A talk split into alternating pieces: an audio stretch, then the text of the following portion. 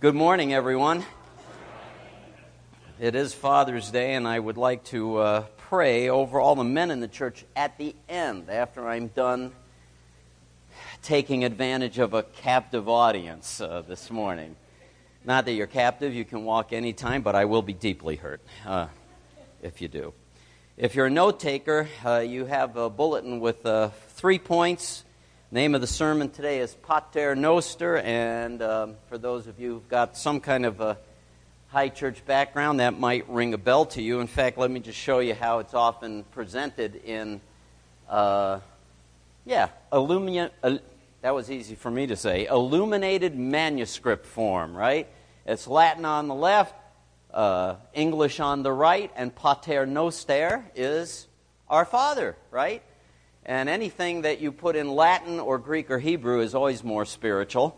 And so I thought I would try it, see if it works, all right? So I used three uh, Latin terms, but they're pretty obvious what they are, I think, aren't they? As we work our way through this.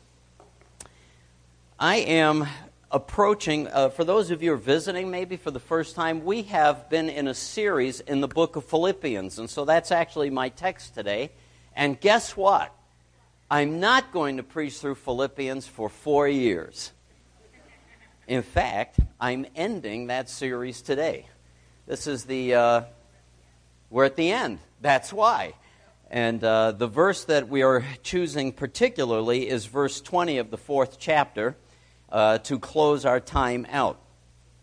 And it is appropriate that it landed on Father's Day because the reference, and we're going to see it in just a minute, I'll pl- uh, play it through now to our God and Father be the glory forever and ever. Amen. The Father, His glory, His honor, who He actually is, appropriate to discuss it. So let me just quickly close out. Uh, often on Father's Day, it is a great uh, hallmark celebration, as you know. And uh, we often neglect and don't say much to God, uh, wishing Him maybe a happy Father's Day since He is the creator of all that is and our Father in heaven. So let me just show you these texts, if I could, just to close out our section. After we have seen Paul's rejoicing in the giving of the Philippians, he responds with this great promise to saints who are disciples, who are engaged in participation. We heard our brother Ron encouraging us about years of participation in gospel partnership.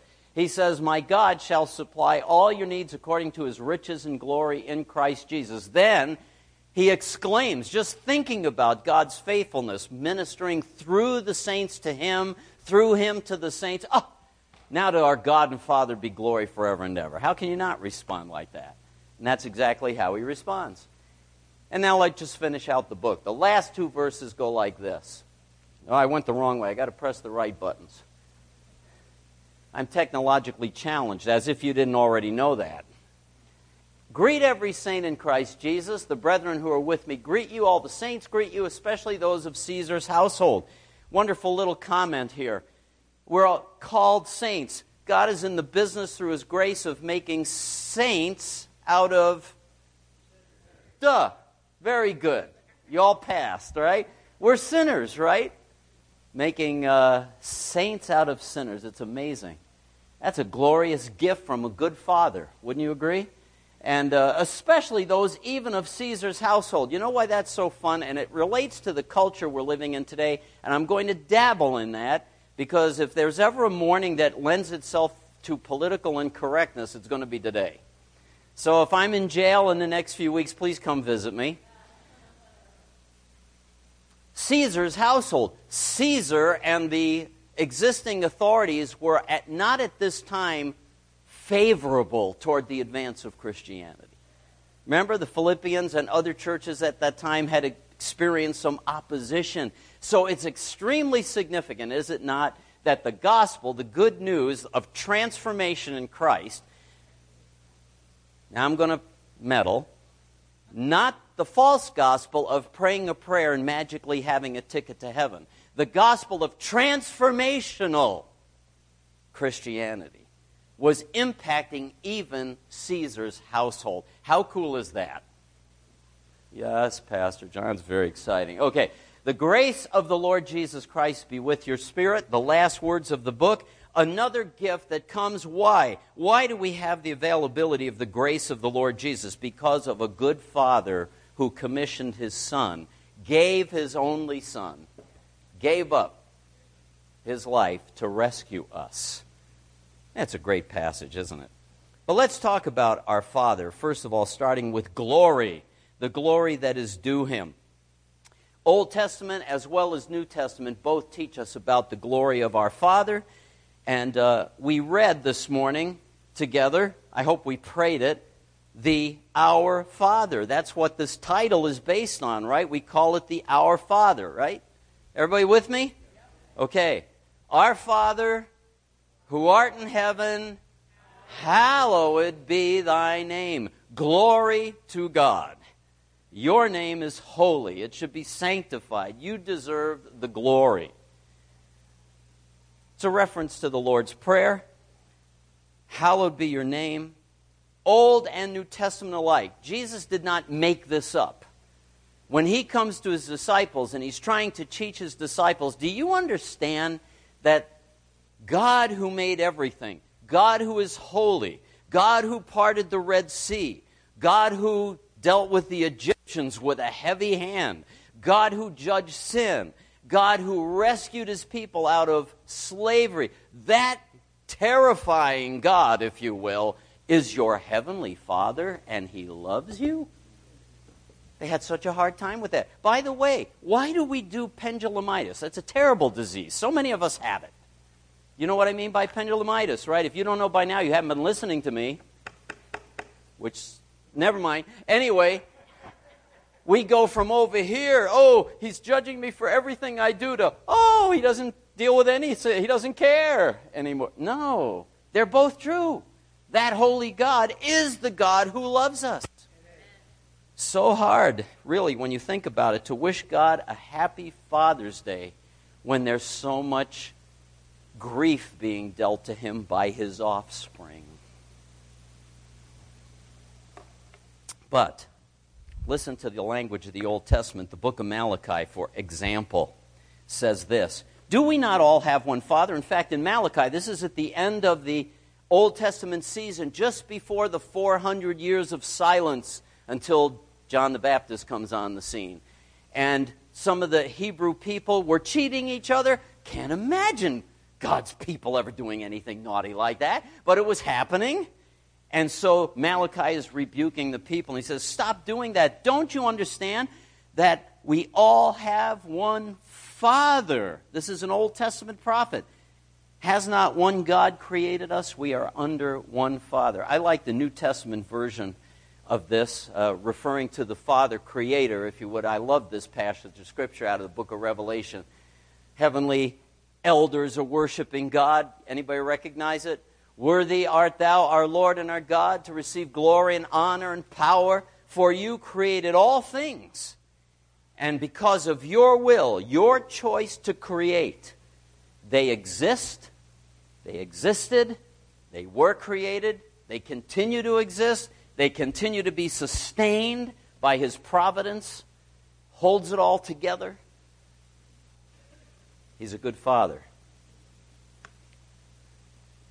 Worthy art thou. Glory to God. Listen, the Father in heaven is glorified whether we give it to him or not, whether we speak it or not. Now, of all people, um, the saints have reason to give glory to God. Wow, you guys, I don't know. Rough day. Big plans? Father's Day plans? Okay. Of all people, the saints ought to be giving glory to God. Okay, we are on the same page. This is my Father's will. We didn't sing that. There are so many songs about fathers. By the way, Mike, I'm glad you introduced that song. That was a good song. I'm going to increase your salary just for that, which is zero, so he just got double. But thank you. Anybody remember that song, This is My Father's World? To my listening ears, all nature sings, and round me rings the music of the spheres. If I really know him, and the problem is we don't press on to know him well enough, The language of this song says, This is my Father's world. I rest me in the thought of rocks and trees, of skies and seas, his hands the wonders wrought. This is my Father's world. The birds their carols raise, the morning light, the lily white declare their Maker's praise. God is glorified whether we say it or not. When the creation does what it was made to do, he's glorified. This is my Father's world. He shines in all that's fair. He speaks to me everywhere. I don't know if I ever told you this story, but I, I, I was in Arizona.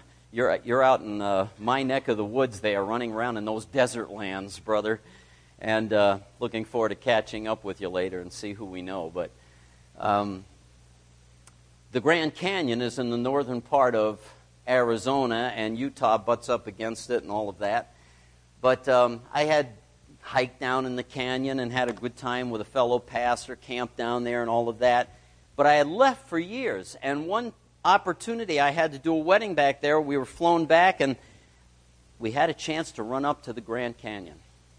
And I remember coming up to the edge of the Grand Canyon. I'd never had an experience like this. I walked up to the edge of the canyon, and literally, it like bashed my chest in. My breath just escaped. I was like, the vastness. It was like I could see the finger of God. Just, just blew my mind instantly. It was a moment of worship. Took my breath away. He shines in all that's fair. He will be glorified whether we want to speak it or not by His creation. But, brothers and sisters, we have the opportunity to glorify him even more because, as you'll see at the bottom of our little list there, imago, human beings are unique in what? We are made in the, yes, which is imago Dei. That's where we're going. Let me just stop, though, and park on the next one. Who do we, in fact, reflect? Um, I was thinking about this. I, I, I was told by the MLT when they hired me they said, uh, We like a lot of what you're doing, but you do have to do one thing uh, better. You have to improve something. I said, I'm all ears. I didn't really, but I did. And they said, You need to get new movie quotes. So I've been working on that. For those of you who are visiting, I use movie quotes and I will use qu- clips. And if that's sacrilegious, I will pray for you uh, if you think that. I went to see this film called The Intern with Robert De Niro. Anybody see it? Okay. Only two people are willing to admit it in church. Okay, I get it. I'm not saying it's a Christian film, but why I was captivated by it and why I will probably get it and use it, maybe next Father's Day. There was a great commentary at one point. Anne Hathaway's character is a big shot CEO of a new Google type business and uh, she's really impossible to live with in some ways. But they, they celebrate some business success one night. They all go out and have a drink. I'm not recommending this, I'm just saying. They went out and had a drink, and because she had one or two, her loose lips start to flap, and she goes off on a commentary about how men have been devalued in our culture. I thought, isn't that fascinating in 2016? hearing a comment like that. And I think a lot of what she had to say was true. But I don't have the video clip. So you just have to wait with bated breath till next Father's Day. So come back if you're visiting next Father's Day. But I'm going to unpack some of that thinking in the next two points. First one, provisio, provision. The our Father goes on with, Give us this day our daily bread. And our daily bread is more than just food on the table. Our needs are broader than that. There's numbers of needs that we have that moms and dads, and fathers in particular, bring to the table. Remember the verse in the closing of our, of our book of Philippians was um, my God shall supply all your needs. Isn't that a great line? All your needs. The scripture tells us He's given us everything we need for life and godliness. Okay. What is it that we need? It's not always just money. In fact, what dads have been called to do, do you do realize, and this is why I want to park on this, that our vision of our Heavenly Father is impacted by our earthly fathers? I know some people think, oh, that's, you know, pop psych and whatever. You should have walked through the hundreds of people I have counseled through, father and, by the way, mother wounds that have impacted or crippled their emotional lives.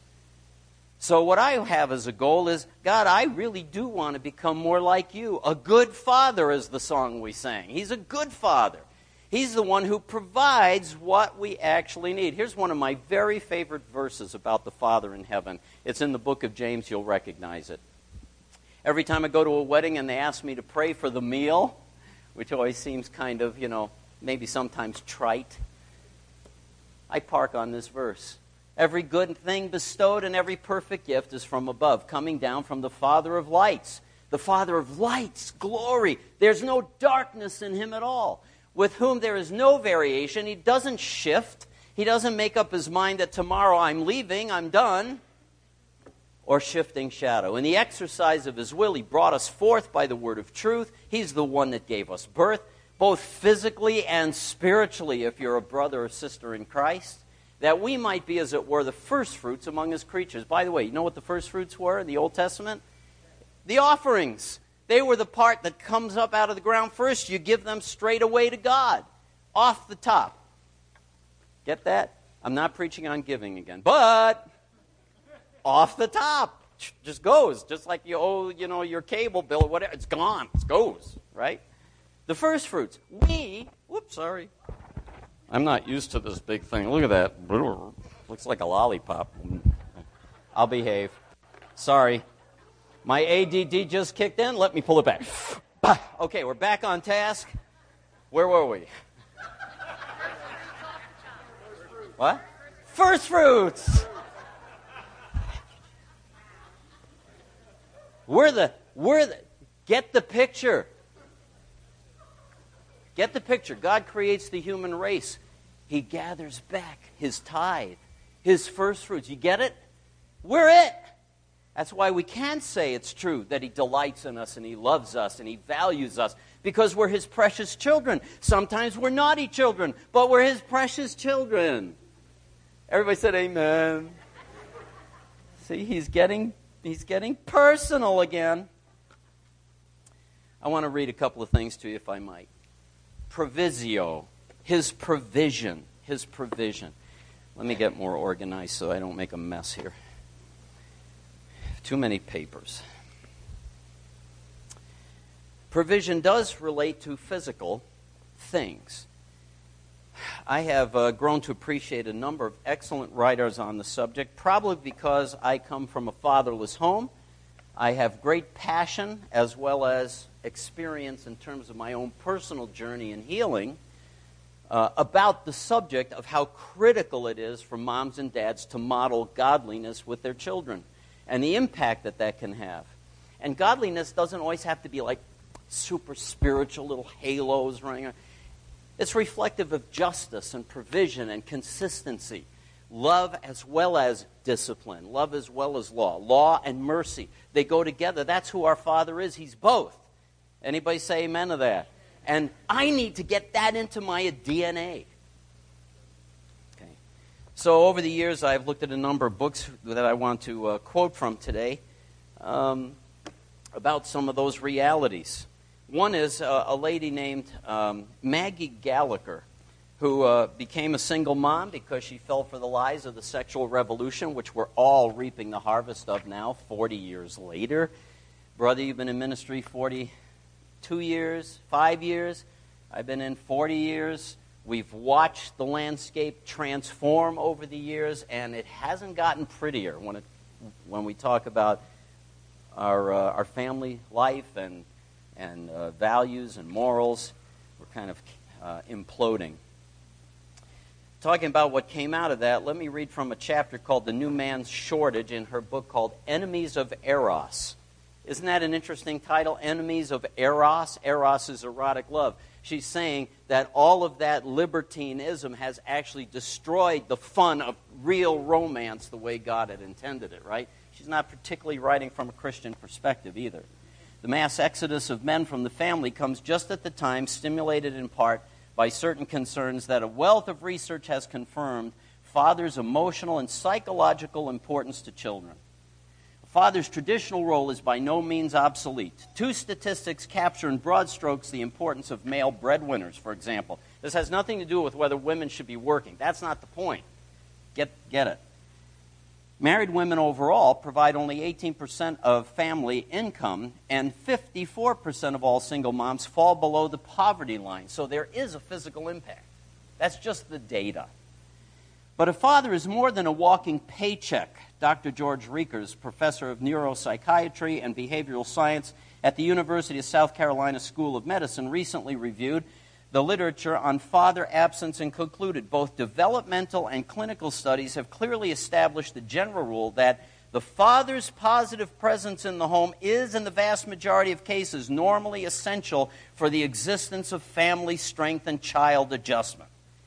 Research shows that children without fathers have lower academic performance, more cognitive and intellectual deficits, increased adjusted, adjustment problems, higher risk for psychosexual development problems, and children from homes in which both one or both parents are missing are frequently absent, have higher rates of delinquent behavior, suicide, homicide, and boy, isn't this depressing. Can I just say something? Because I've thought hard about this. Whenever you start teaching this kind of stuff, it's just the hard nuts and bolts of what's real. There is a good father who is able to meet our need, whatever our status. And I've seen him do it. So none of this is to encourage hopelessness. On the contrary, it's to encourage hope and steadfastness for those of you who are moving in the right direction. Please keep it up. Among boys, father absence has been linked to greater effeminacy. You couldn't say that today. And exaggerated aggressiveness. Girls, on the other hand, who lose their father to divorce, tend to be overly responsive to men, become sexually active earlier. You get the results. Provisio. There's something that dad is bringing to the table, whether he's conscious of it or not, whether anybody's conscious of it or not. A man uh, named David Blankenhorn wrote a book uh, back in 1995 called Fatherless America, an intensive, heavily documented study. I just want to read a short blip on that. According to a study by the Progressive Policy Institute, he's quoting, there's a relationship between crime and one parent families, and what he's trying to point out, it has more to do with that than it does race or poverty has more to do with that the absence of a member of the, of the parental team. Fatherlessness undermines more than the life prospects of individual fatherless children, he says. Especially as it has become widespread, it also weakens the larger ethos of protection in a community. As James Q. Wilson reminds us, neighborhood standards may be set by mothers, but they are enforced by fathers or at least by adult males. Neighborhoods without fathers are neighborhoods without men able and willing to confront errant youth, chase threatening gangs, reproach delinquent fathers. The absence of fathers deprives the community of little platoons that informally but often effectively control boys on the street. It's really quiet in here?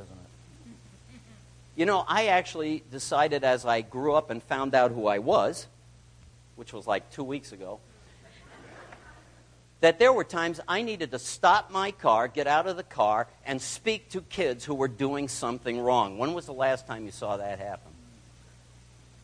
Men have been so emasculated, we're, to, we're afraid to peep. But I've seen that being reality. And we wonder why our culture falling apart at the seams. We need to find out who we are, what we were called to do. And by the way, he goes on to say it also has an impact not only in terms of violence, violence against women, and sexual abuse. Go down the line. The problems multiply as we continue uh, to divide the home. So, that's provisio. There's more to it than just physical cash coming into the home.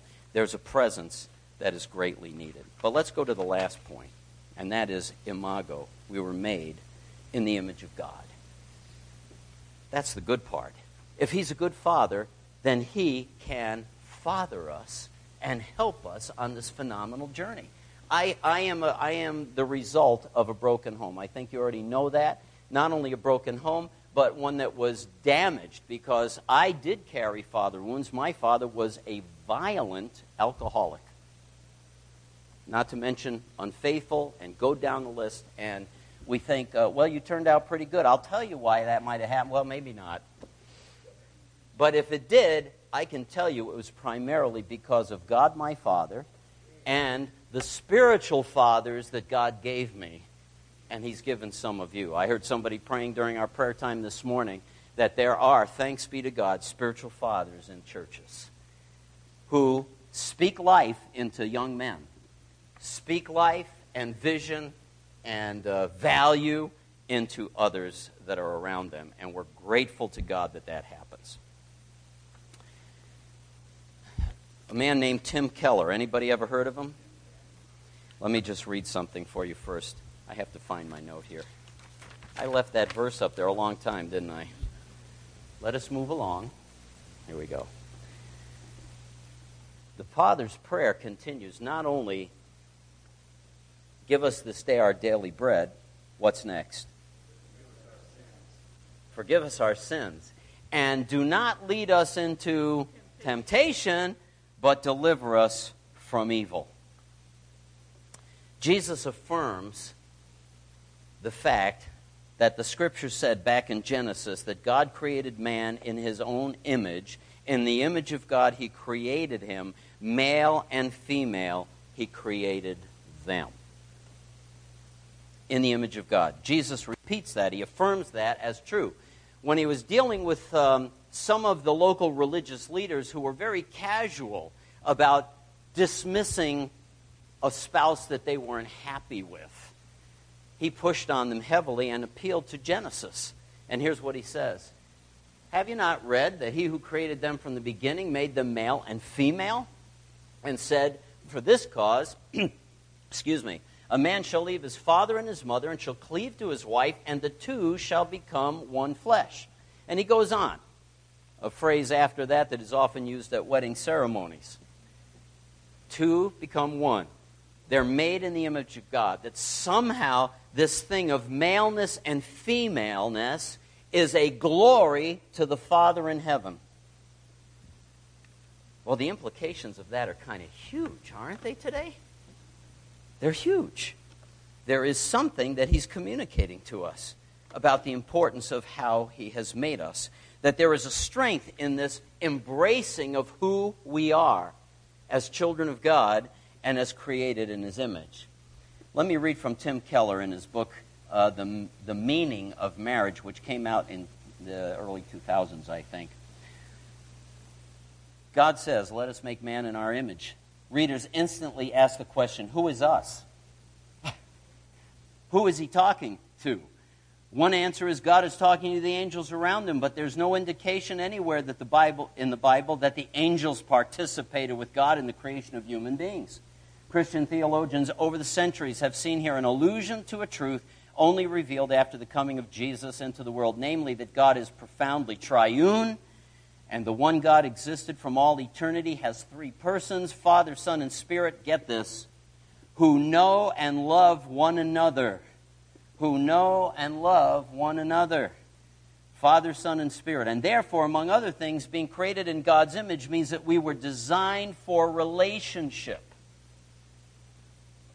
So here is Adam, created by God and put into the Garden of Paradise, and yet his aloneness is not good. The Genesis narrative is implying that our intense relational capacity, created and given to us by God, was not fulfilled completely by our vertical relationship with Him. He says there needs to be a horizontal relationship with other human beings. And what is more profoundly illustrative of that is when God grants us the gift of marriage. It is a gift, by the way. It's not a right, but it is a gift if He grants it to us. So, speaking of that, there are a couple of things that I wanted to mention that are so relevant, I think, today. And that is, uh, some of you might remember when um, my friend Gary Ingram was here and he spoke. And uh, it was a bit of a culture shock for us because we're kind of insulated as a church. And he was speaking about his, his escape from the trap of homosexuality and how now he's engaged in ministry to people who are struggling to get their gender identity corrected. Well, his ministry that he leads came out of the ministry of Andrew Comiskey, who uh, founded Living Waters. He wrote this book, Strength in Weakness. The subtitle is Healing Sexual and Relational Brokenness, because it's really bigger than just one issue. It's huge. It has everything to do with who we are in our being, our sense of identity. And so there's a number of things that uh, Mr. Comiskey says that are in, of encouragement to us as believers, but also challenging. Listen to this. Which such trends, a, a psychologist supported the perception when he said about our gender com, uh, confusion that's coming on our culture. Listen to this. More teenagers and young adults are expen- experimenting with homosexuality and bisexuality. All of a sudden, it just became the topic. It was not just considered okay, it was endorsed, it was cool. This is already old news. I hope you understand that. With such trends underway, what will the new millennium hold? Andrew Comiskey asks. Perhaps a disregard for maleness or femaleness altogether. In his high view of God's image, particularly the relation of man to woman and woman to man, now my opinion's going to come out very clearly, and so if there's going to be tar and feathers, just give me a heads up, all right? Barth, theologian, asserted that rejection of one's gender is the starting point of flight from God.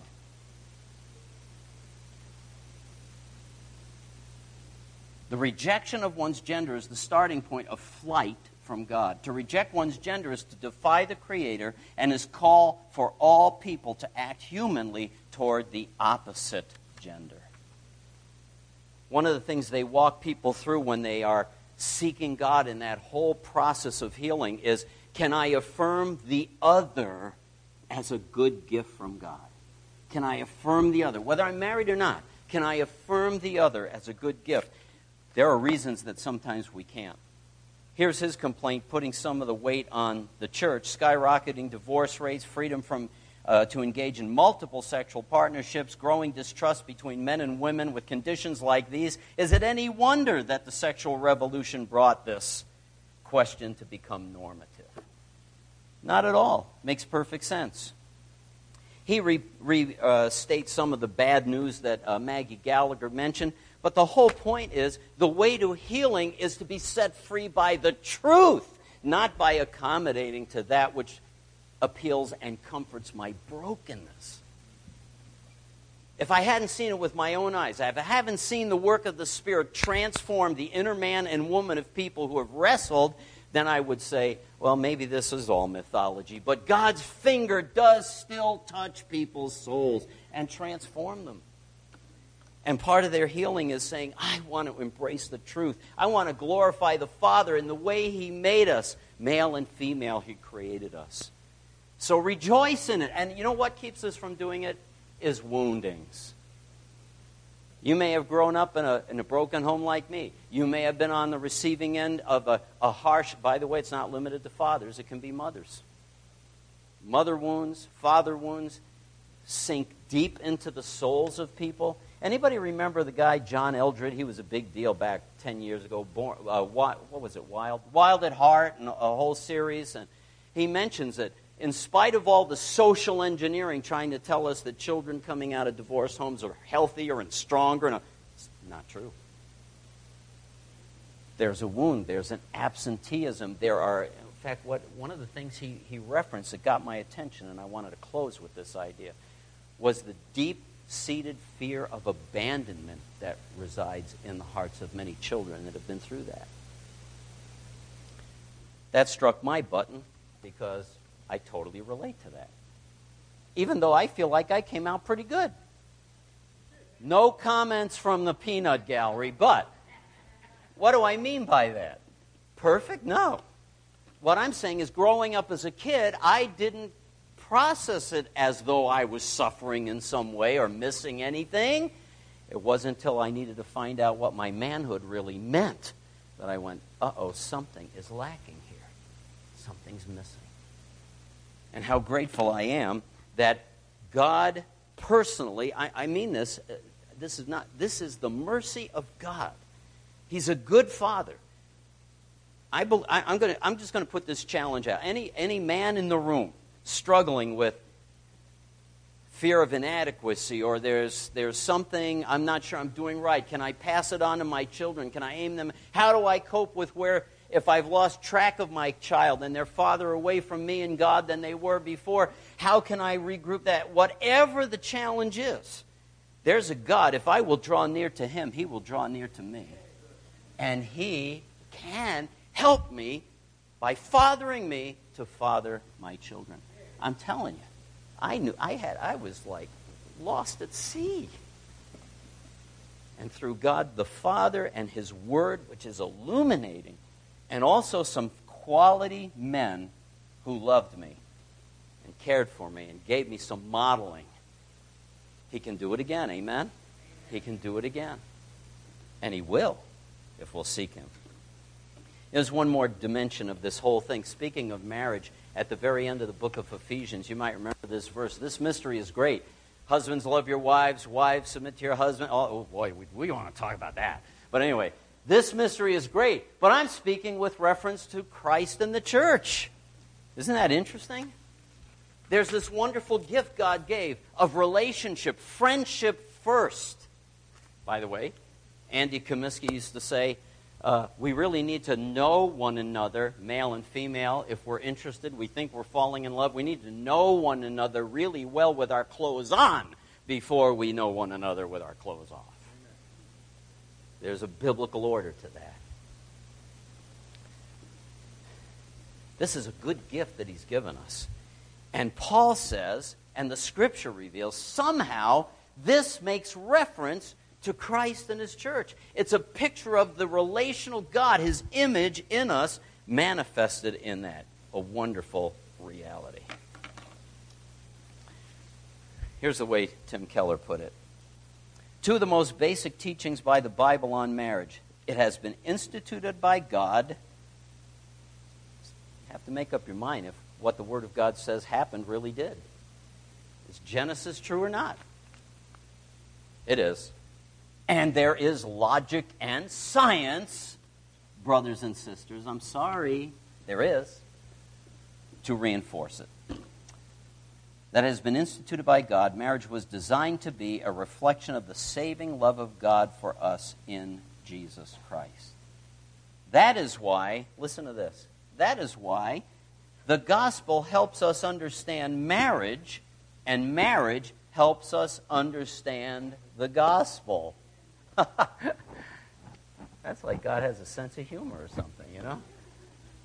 I got married, and then I found out what it was like to be more of a loving father that he had in mind, because left to myself, I needed a lot of work. I married the right lady. You, thank you. I will say amen to that. So I don't know where you're at today. I don't know what the struggle might be. I know that some of the things that I've had to say have to be well, let me illustrate it this way. I'm going to take a risk. Because I grew up in a broken home, obviously my mom was divorced. Back in the, let's see, when did I get saved? 1971. So back in the 70s, often, and before that, in the 60s, preaching from the pulpit may be very condemnatory about having been through that. Anybody know what I mean? Now, I think we just you have to deal with what is. We're in a broken world. We have to take people where they are and bring them into healing. And there's healing no matter what the status is. Can anybody agree with that? No matter what the status is, He can bring us forward from that point. He can wash our past clean, He free our spirit, take away shame, help us move into the future. But every time the subject was brought up, how do you think my mother felt? Condemned and we'd have Rose Preacher at lunch. Hope she doesn't listen to this podcast because my mom is at the church across the river. But anyway, she felt condemned. Do you know that's not the legacy for the child of God? If I can get my wound healed, I can embrace what that guy said. I agree with you, Pastor. I agree with what you're saying. Oh, that God would help all of us to do well. That's if I'm free. So I don't know what the blockage might be today. What perspective on the Father has been skewed because of something that you've walked through, maybe in your childhood, maybe in adulthood, maybe in a broken marriage, wherever it might happen to be, whatever it is, I'm telling you, God is in the business of rescuing and healing and transforming. And I love watching it happen when people come and they embrace the truth and recognize what happened to me here was not what God had in mind. It wasn't to His glory, but He wants me to enjoy His fatherhood freely. So that's what He has in mind for us. I hope we embrace it. I'm going to ask you to stand. I want, well, actually, don't all stand. I want all the men in the room or boys to stand.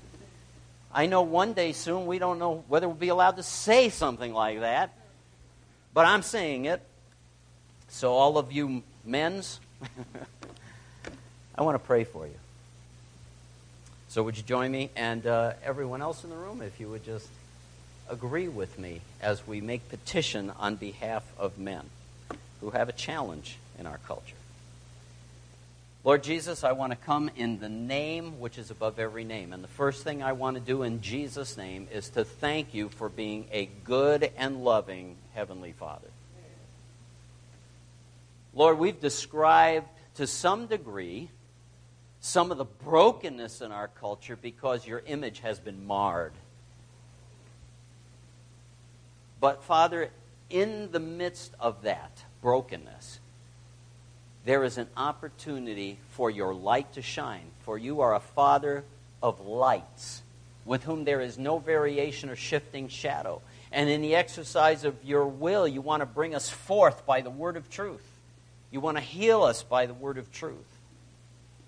And so, Lord, I'm praying for every man standing. Men growing up, young men to become adult men, Lord, we ask in Jesus' name for the help of your Spirit because you love us and you value us and you've made us in your image, both male and female, that we can embrace the fatherly side that you've given us. I'm praying for a settling in the inner man of every young man here, of your identity that you have given them as a person accepted in the beloved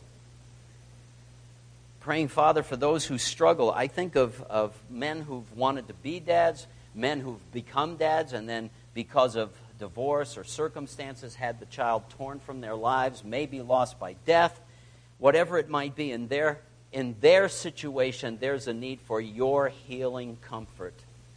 And Lord, if there's anyone who knows, it's you, Jesus. You're a man of sorrows and acquainted with grief. Your Father in heaven knew what it was like to lose his son. You've been tempted in all points as we are, yet without sin. And that's why you're a good father that we can learn to model and follow. We pray for help. Thank you for those brothers t- today that are standing who stick it out on behalf of their children.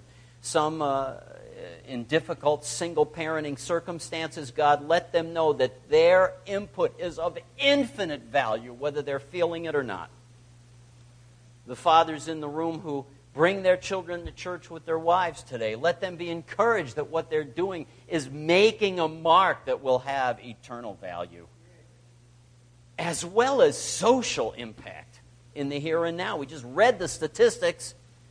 Thanks be to God that so many of our kids will not be part of the decay of our culture, but add contributions to the places where we live strengthen our insecure brothers that uh, wonder do I have what it takes and can I pass it on to my kids?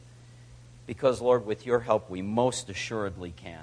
And help every wife and uh, every woman uh, around us as, as we embrace and celebrate the good gift of the other to us. Let us be able to say that to the glory of God because you knew what you were doing. We're the ones that don't get it straight. You have it straight.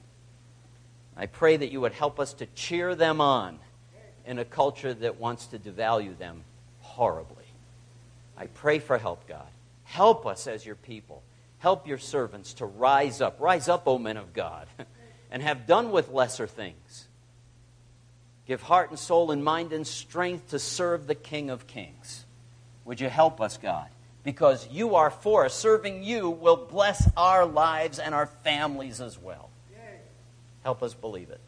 In the great name of Jesus, we commit ourselves today to your service. I ask that you put your angels around your servants as they go. I ask that every uh, father that's going to celebrate have a blessed day and that all of us might have a sense of your healing and your mercy. In the great name of Jesus, we pray, and all the God's people said, Amen, amen and amen. God bless you. Have a great day. The Thompsons will be available to visit with you, I think, in the back by their table. So if you want to, and I'm available if you want to talk to me, yell at me, or tar and feather me.